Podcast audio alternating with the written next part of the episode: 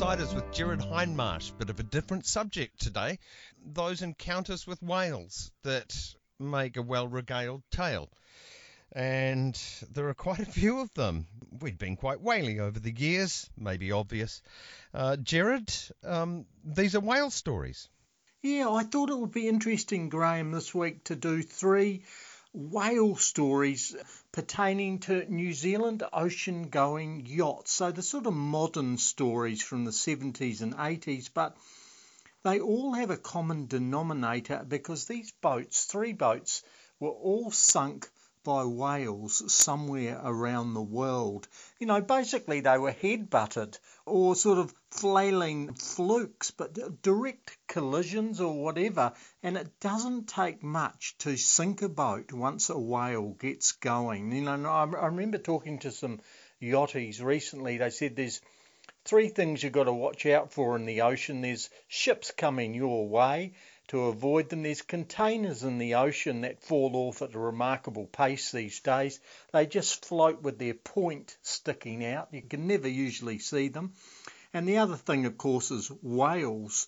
You know, the early whalers used to say they used to call the whale's tail or its flukes, they used to call it the hand of God because one slap and you were into the afterlife, just like that. You know, and we're talking about whales, they're about three tons for every metre a big whale. It's a lot of weight and a lot of inertia in the water. No wonder we have so many stories of people coming to grief with whales and they can cop an attitude. Yeah, they can too. And for some reason, they don't seem to regard yachts, which don't have motors, as an obstacle. They'll just sail through, and if they hit them, well, that's part and parcel of the game. Yeah, it's interesting. Ah. But we can't get away without saying something about our whaling history. The whalers were the first to follow Cook. You know, within 30 years of Cook, they were all around our seas, and many of our settlements were formed purely from whaling. You know, that was the initial reason they got set up. Near whaling and sealing. Yeah, yeah. that's right. And the establishment of Kororareka, you know, now Russell, of course, is a port, and Riverton, they purely came out of whaling. We have a lot of little stories too. There's the scrimshaw of a whale tooth. Now it's in the Butler Point Whaling Museum in Mangonui there, but the little sign, I've seen this, it states that there were uh, it was taken from a whale that flipped the boat, killing two of the crew in 1850. Is that Mangonui the northern version? Yes, that's right. Okay. Yeah, there were fortunes to be made in whaling, especially with lamp oil and, and lubricating oil. But the big one was lubricating oil and lamp oil. They were really the big things. But there were lots of other things too whalebone corsets, even umbrella ribs got made from the baleen and stuff. You know, we couldn't get enough whales in the world, but it all kind of crashed when oil was first extracted from oil springs in Ontario, 1858 it was a commodity. It just sort of crashed, you know. And by 1860, really, there were only small scale endeavours that lasted until 1964. Now, that was when the last whale which was a bull sperm whale, was gun harpooned off the Kaikoura coast. Now, that was on December the 21st, 1964, and Trevor Norton has the sort of infamous distinction of getting that whale, and that was the last whale killed from a New Zealand boat.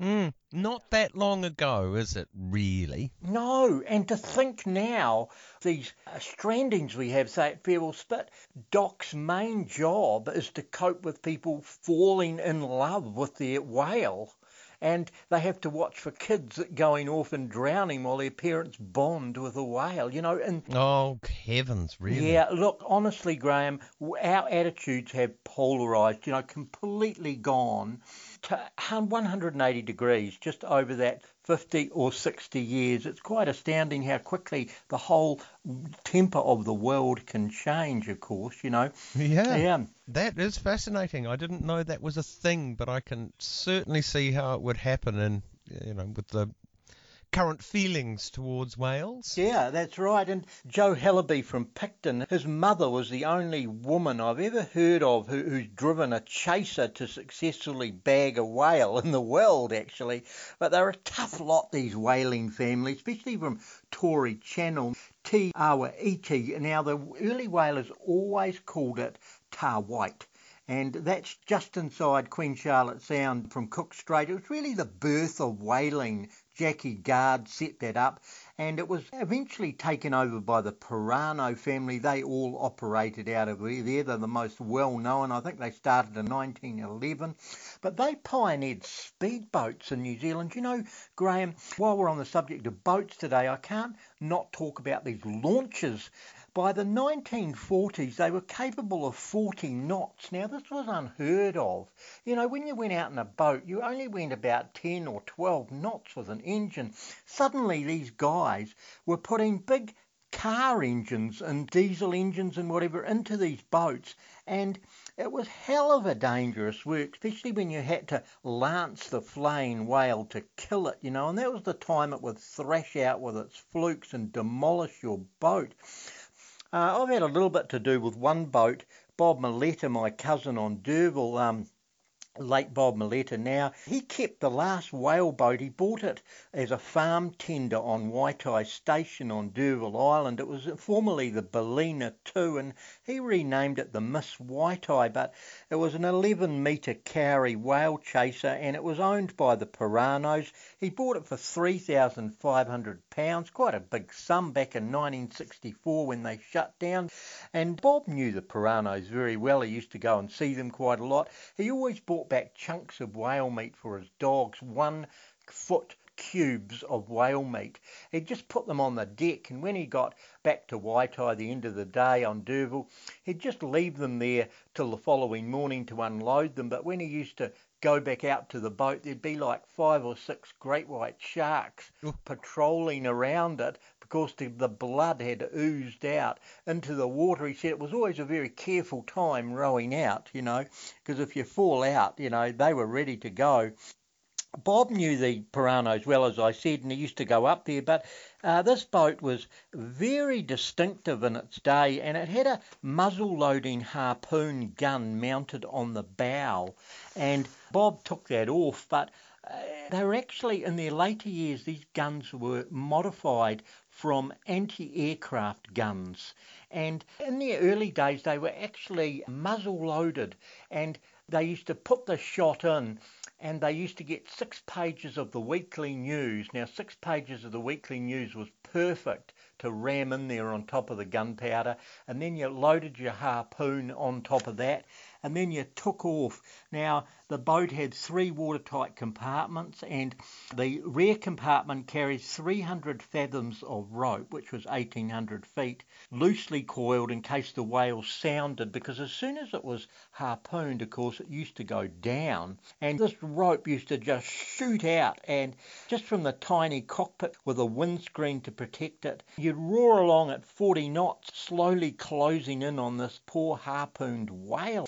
Oh man, I always used to be amazed how he started this boat. It was two stroke turbocharged six cylinder GM diesel. That might mean something to some people, but it used to produce 350 horsepower. Now, this was a boat from the 30s and 40s. Wow. Initially, you had to know the exact amount of ether to pour into the manifold before the starter sort of grinded it into life. And then there'd be this bellowing roar and this grunty power like you just wouldn't appreciate it. It used to be the most fantastic thing to drive down to French Pass.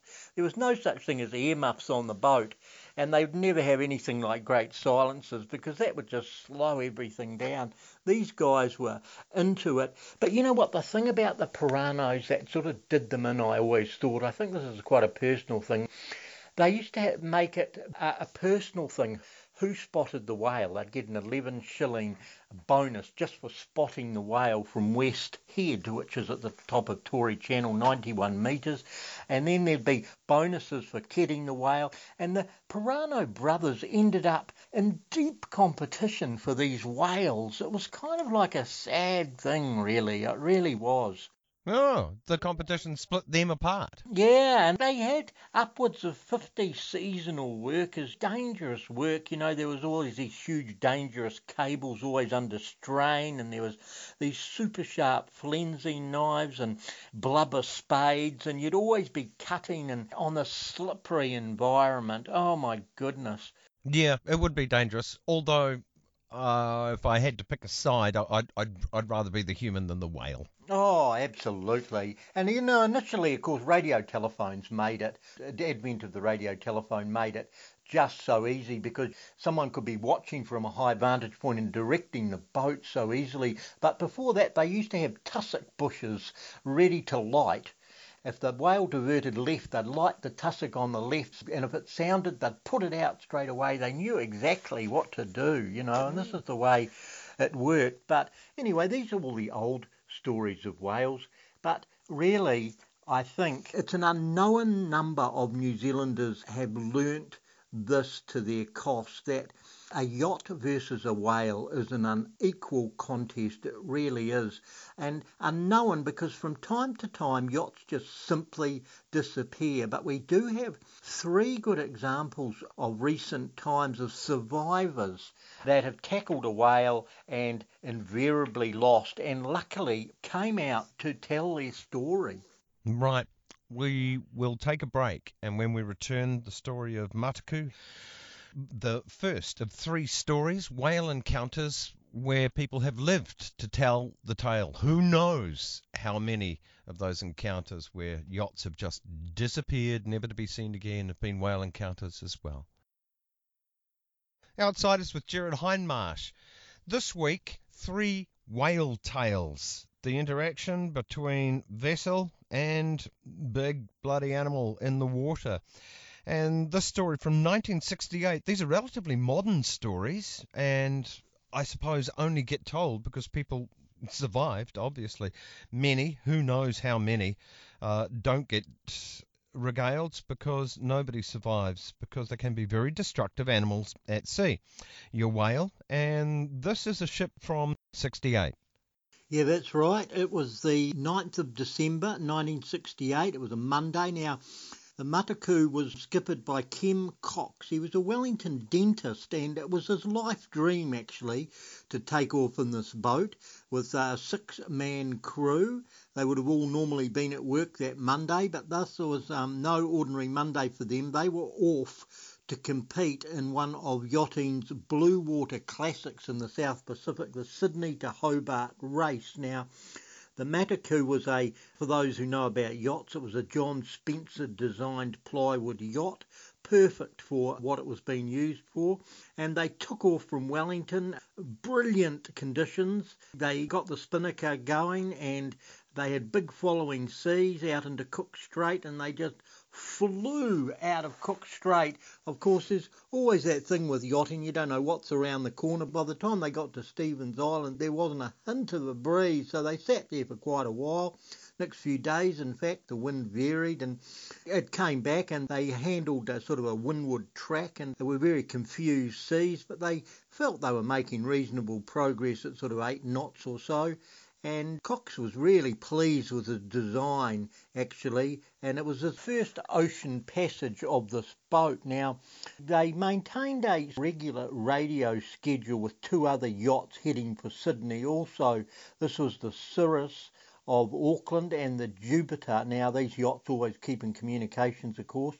They had very good reception on the airwaves, and all the spirits were high on the boat. They were even touching 14 to 15 knots as they sped down the swells, and they, they were sure they were going to get to Sydney quite quickly, just a few days. Now, their only company for the past couple of days had been these large pods of whales on their annual migration south. Now, they had to alter course several times to avoid them, and Cox noted actually that the whales seemed unaware of the yacht until they came very near, and it was probably because of the speed of the boat, but also the silence of it approaching. Now, on Saturday, that was the day after Black Friday, as they noted, the wind had held from the south as they romped along under a spinnaker, and The only disquieting thing for them that day was they couldn't raise Wellington radio to give their position, so they tried Auckland radio, but again without success. So Cox decided to wait until evening for better atmospheric conditions, and Sydney radio would be well within range by then, and they'd be able to give their position then. But at about 2:30 p.m. in the afternoon, Sven Satra he was on the helm. A large pod of whales surfaced near the boat. Now this time they surrounded the yacht. Now everyone's awake, of course, and Swan immediately shouted for them all to come up on deck to witness this sort of threatening spectacle, if you like. As they were all getting out, the yacht lurched up, and it was followed by this big grinding crash and they all looked behind, and surfacing in their wake was this big unseen whale that they hadn't spotted. And uh, they thought they were all on the sides of the boat. Now, Satra brought their attention back to the yacht with a startled yell. He yelled out, I've lost the rudder. And the helmsman was standing in the cockpit there looking ridiculous, waving the tiller around with no effect. Now, Cox looked down the companionway and the cabin below was dry, so they knew that it wasn't perhaps so serious immediately. Now, they immediately brought down the sails and the spinnaker and the mainsail, and other members of the crew unleashed the life raft and they placed survival rations nearby just in case.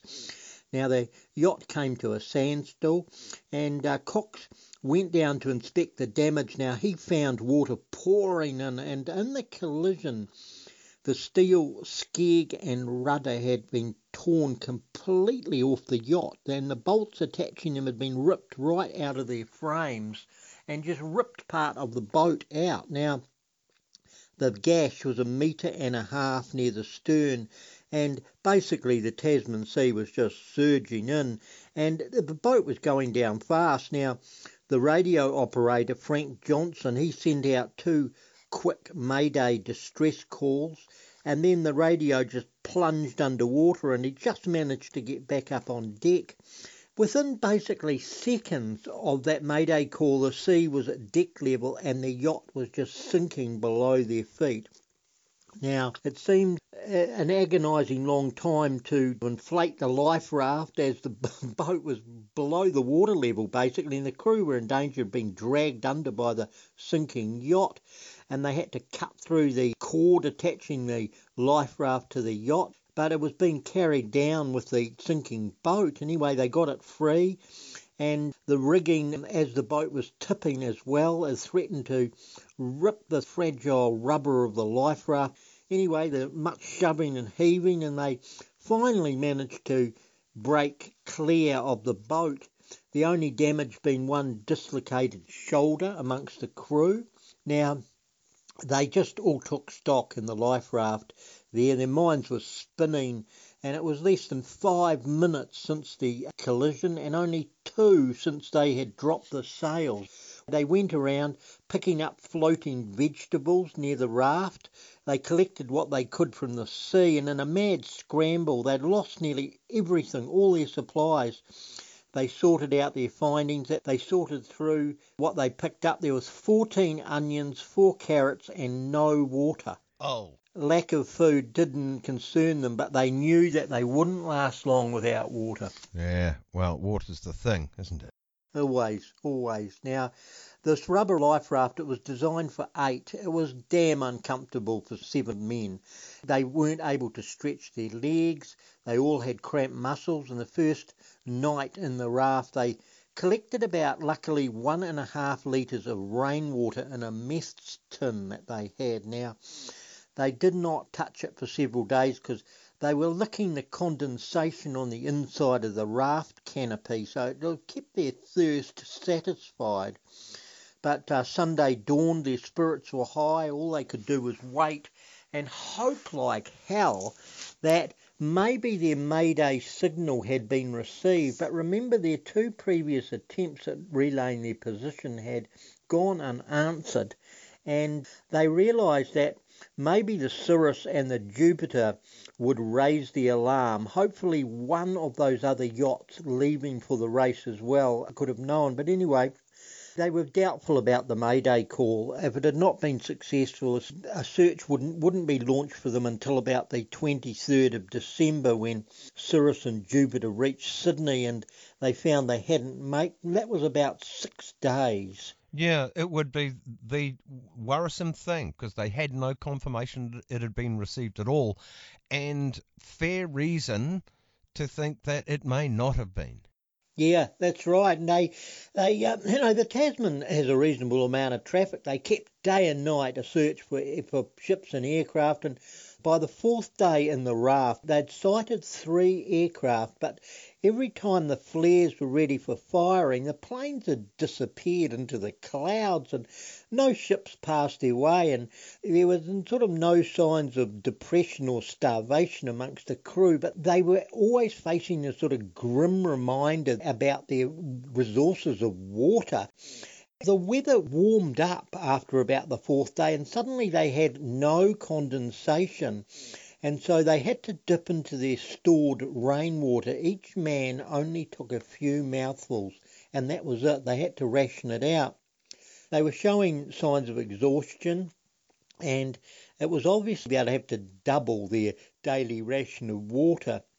Now, unless it rained again, the water would, would only last till the 22nd of December. Of course, when you're in a raft, every detail is discussed and they would know exactly how much water they had for how long.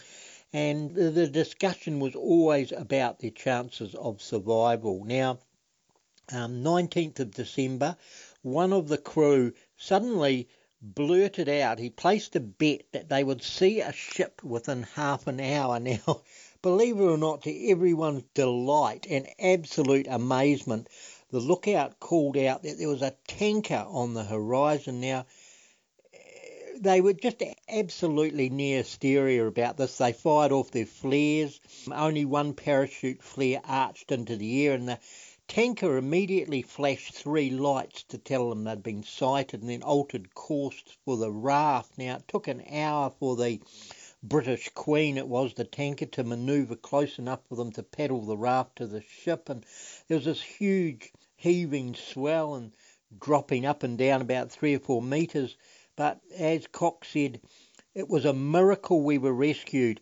But only after he'd talked to the captain of the British Queen did he realise what a miracle it really was because the tanker wasn't even supposed to be in that patch of ocean, only because it was delayed a couple of days, that it had taken a shortcut from the normal route. So, you know, they probably would have just been fatalities out there if that ship hadn't sighted them. So, had the Mayday signal been received? No, none of them. It was purely this British Queen that saw them. That's how lucky they are. Oh, heavens. And on the way home through Auckland, Kim Cox, he ordered another yacht from John Spencer, which he named Savant, actually, and together they campaigned successfully in many of the South Pacific Ocean yacht races. And the radio operator, Frank Johnson, he didn't survive the sea for long, actually. He fell overboard from the sloop Rerimai in Cook Strait in 1976 and drowned. You know, I always think it's just one of those tales, Graham. I always think these yachties, these ocean-going yachties, are damn good outsider characters actually because they, they're quite exceptional people pitting their lives against the ocean like that. Yeah, doesn't come without its perils, as we well know. All right, uh, another whale yacht encounter when we return. Outsiders with Gerard Hindmarsh. Whale Tales today. Outsiders with Gerard Hindmarsh. Uh, of the animal kingdom, we're talking whales, and people who encounter them, they can be very destructive things. Uh, at sea, a huge big whale versus a yacht, and this, another relatively modern tale, the story of Chris Cels, C E L S, 26 year old Aucklander and he was bringing his yacht home from Cape Town. That's right. He's an adventurous young chap. He'd been working as a mate on South African coastal boats for a few years in the late 1960s. He was from Auckland originally. Yeah, uh, he found over there an abandoned yacht. It was only six metres long, only 18, 19 feet in Cape Town. Now, he spent several months, became his passion, and $2,000 rebuilding the yacht and his intention was to sail it back to New Zealand by way of South America. Now, his story is quite remarkable. How he survived, I'll never know, but after a year in Trinidad, Cels sailed for Panama. He entered the Pacific Ocean on the 23rd of January 1972, bound for the Galapagos Islands, which were a thousand nautical miles away. And that voyage usually takes about two weeks. Now, Cels encountered impossible sailing conditions. He said he hit a huge calm and drifted in one spot for two weeks, going absolutely nowhere. He was still drifting as he began the 48th day of the voyage. In the early morning darkness of 9th of March, the yacht bumped into a humpback whale floating on the surface of the ocean. Now, this whale, which was about nearly twice as long as the yacht, suddenly lashed out with its tail, and it wasn't a very big yacht, Graham, only talking about 19 feet. Anyway, it split the hole clean open below the waterline. Now, Kel said, I worked the pumps for about five hours, but the hole got wider. And finally, with the yacht sinking under him, Cels prepared to go overboard. Now, he took with him a plastic case containing the ship's log, some papers, and a small container of water. And he was dressed in shorts and a life jacket. Now, he was hoping to get a little life raft out. It just happened so quickly and he wasn't expecting it. The yacht went down in seconds, leaving him just floating in the middle of the ocean. Oh, God. Bob Bob bobbing around, life jacket, a little bit of water, and some reading material. Yeah, big deal, I isn't it? The reading material. Yeah. Anyway, during the first day, Cels thought he was going to die. He assessed it all and he went through his mind. He was convinced that he wasn't thinking too far ahead. But his big regret really was the loss of his lovely little yacht that he loved so much. And he said, I wasn't worried about sharks. In fact, I hadn't seen one during the whole time I was floating. The only things I saw were large turtles. Hmm. So, anyway, he, he did fall asleep for the first time after a day and a half or so, just enough to let his water container drift away. Oh, no. Yeah, I know. it's just crazy, isn't it? But the thing is, in his situation, it would be hoping against hope, wouldn't it, for rescue? He Oh. didn't get a message out saying Mayday. He's in the middle of an ocean. Yeah, it's just a crazy story, isn't it? And some of these yachties you never hear of again, how they died, oh my goodness. And his thirst, of course, soon began to torment him. And by the third day, he was past caring. He said, My tongue was swollen, I was burned on the face, my lips were blistered and cold, and I was frozen from the neck down. And then came a miracle, an absolute miracle, Graham. How many days has he been bobbing around? Uh, four days Oh, no. Yeah, yeah, just bobbing there. And in the middle of the Pacific Ocean, oh my goodness, you know, out from the Galapagos Islands somewhere. Now, the mill pond conditions luckily lasted throughout the day, the fourth day that he was there, and he suddenly heard the engines of a boat. And he said the water was like a sort of big bathtub. Anyway, he took out a packet of pencil flares and he fired one that he had. And then out of the blue, a boat came out of view and he fired another, and it was the crew of an Ecuadorian crayfishing boat who had gone way out of their scene to, to investigate some new reefs. And they pulled him out of the water, basically three to four days floating in the Pacific Ocean. And three weeks later, he flew home to New Zealand to tell that remarkable story. Oh, what a miraculous occasion there. All right. Our final whale yacht interface with near tragic uh, consequences when we return. Outsiders with Gerard Hindmarsh. Whale Tales today. Outsiders with Gerard Hindmarsh, author of the book of the same name. Go and get it immediately, and Kahurangi stories as well.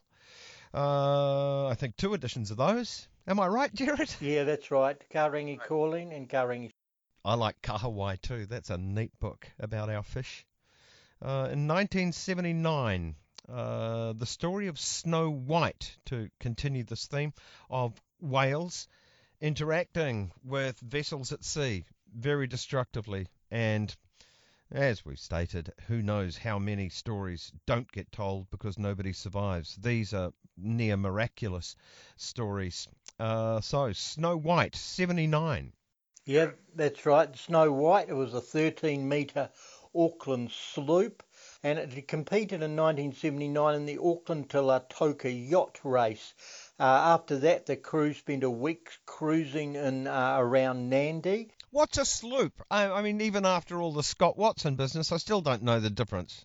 Oh, a sloop is a. Um, it's got one mainsail and one jib out the front. Oh. And when it has two, it's a cutter. All right. What's a ketch? And a ketch is two masts, a smaller one behind the main mast. Okay. That's a two-masted boat. Thank you. Very good. Okay, now Snow White sailed for home on the 28th of May. The conditions were fine and sunny, and the skipper for the voyage to New Zealand was Ken Searle. Now, he was an offshore yachtsman with 30 years of sailing experience, so uh, really experienced on the ocean. Now, June the 1st, Snow White and her seven dwarfs, as the crew were, were laughed about themselves. There were seven of them. Yeah, seven crew, yeah. Lovely. They had a bit of a joke about that everywhere they went, but anyway, they were about halfway home and they reported their position on an early morning radio schedule. Those not on watch, they all prepared to get some rest. Everything was going okay. Now, Searle was just settling down in the bunk when they heard this almighty crack and felt it and absolutely sent him scrambling for the deck. Now, the Mast and rigging were still standing. He was happy about that. But the helmsman, Rhys Davies, he was picking himself up from where he'd been thrown, and they couldn't believe their eyes because astern lifeless in the water with blood streaming from a gash in its head was a whale 30 to 40 metres in length. It was out to it, Graham. It had just knocked itself out. That's a sizable animal, isn't it? 30 to 40 metres. Yeah, it is. Now Searle clambered below, and our feet were hit, immediately hit the water, which were over the floorboards of the yacht already. And when the whale had struck the rudder. The whale had also holed the hull of the boat. Now, Searle yelled for life rafts to be made ready and sprung to the radio immediately, and his Mayday call was picked up by Wellington Radio. Now, that was a bit lucky, wasn't it? You know, these Mayday calls just go out into the air, and sometimes they get picked up, and sometimes they don't. And he confirmed their position. Now, the six other crew members were, were passing up kit bags and food, plus the emergency bleeper. And uh, they were quite well equipped, this yacht, and the water was now up to knee level. This was quick, this occurrence. Now, Searle told Wellington that he could smell chlorine gas as the salt water reached the top of the batteries, and the operator's last words were, Get into the life rafts, good luck. Now, Searle found the yacht radio dead when he tried to reply. The other six were in the life rafts and they quickly cast off. Four minutes later, the ocean racers slid beneath the waves in front of them, and uh, it was only 14 minutes elapsed since the moment the whale hit the Snow White before she actually sunk from sight. You had a few more minutes than the last ones, actually. Now, They'd barely settled into their life rafts before a new danger threatened. They, they were drifting down on three whales which were swimming close together past them. They had a drogue on board, which is a sort of uh, underwater balloon, if you like, that was sent overboard to slow their drift so they could sort of widen the gap between these whales. The last thing they wanted to be sunk in the life raft as well. Anyway, they didn't expect a rescue. No way they'd get a rescue plane overhead for at least four hours, so they turned on their emergency bleeper as a precaution. And and was 1 p.m. Uh, about three and a half hours later, they sighted a RNZAF Hercules at 1 p.m. It was two nautical miles away.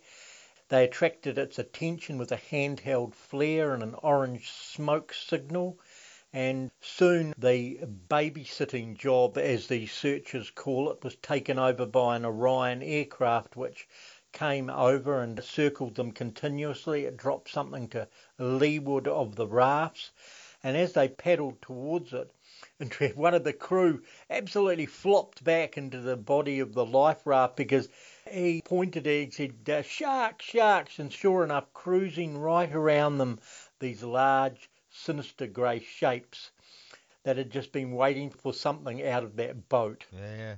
Yeah. Anyway, one of the Orions dropped another bleeper which had the capability of a two way radio. They paddled up and got that, and they learned that a Lyttelton yacht, which was called Foxy Lady 2, was on her way home from the yacht race too. It should reach them early the following morning. Auckland to Lautoka yacht race, isn't it? Yeah, that's right, in uh, Fiji there. The Union Steamship Company's freighter Marama was also on its way from Tonga to Auckland.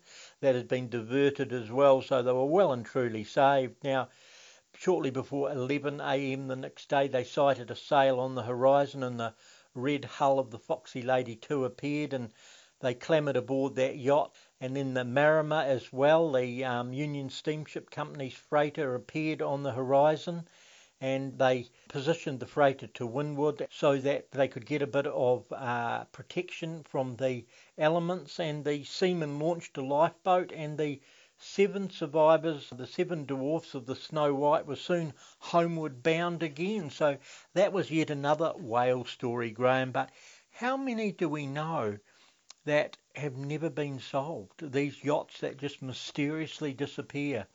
You know, they could hit a container, but the chances are they hit a whale. Yeah. Um, yeah, we'll never know. But uh, I suppose the, the most famous story, of course, and it was covered by John McCrystal's Shipwreck Tales, the story of the Essex, which was the inspiration for Moby Dick. What a story! That was an angry whale that really had a go at the Essex, sunk the damn thing, and probably the most horrific of uh, the shipwreck tales that I, have ever heard. Um, they were found gnawing on each other's bones. Oh, what a terrible thing. Whales have made some of the most fantastic stories. I mean, some of them are so unbelievable they can't possibly be true. You know, the one of a whale actually eating a whaler, uh, swallowing him, and uh, this is from Nantucket actually, uh, never been substantiated, but he coughed him out after two days. He was almost snow white from the gastric acid. He'd been flailing around in its stomach with the fish and everything else for two days, and he'd never lived to very long. He was just incredibly sickly from the time he got regurgitated. I wouldn't say that's true, but these are sort of some of the tales that have come out from whale encounters. But Graham, there's one I'm going to have to solicit a reply from the audience if there is.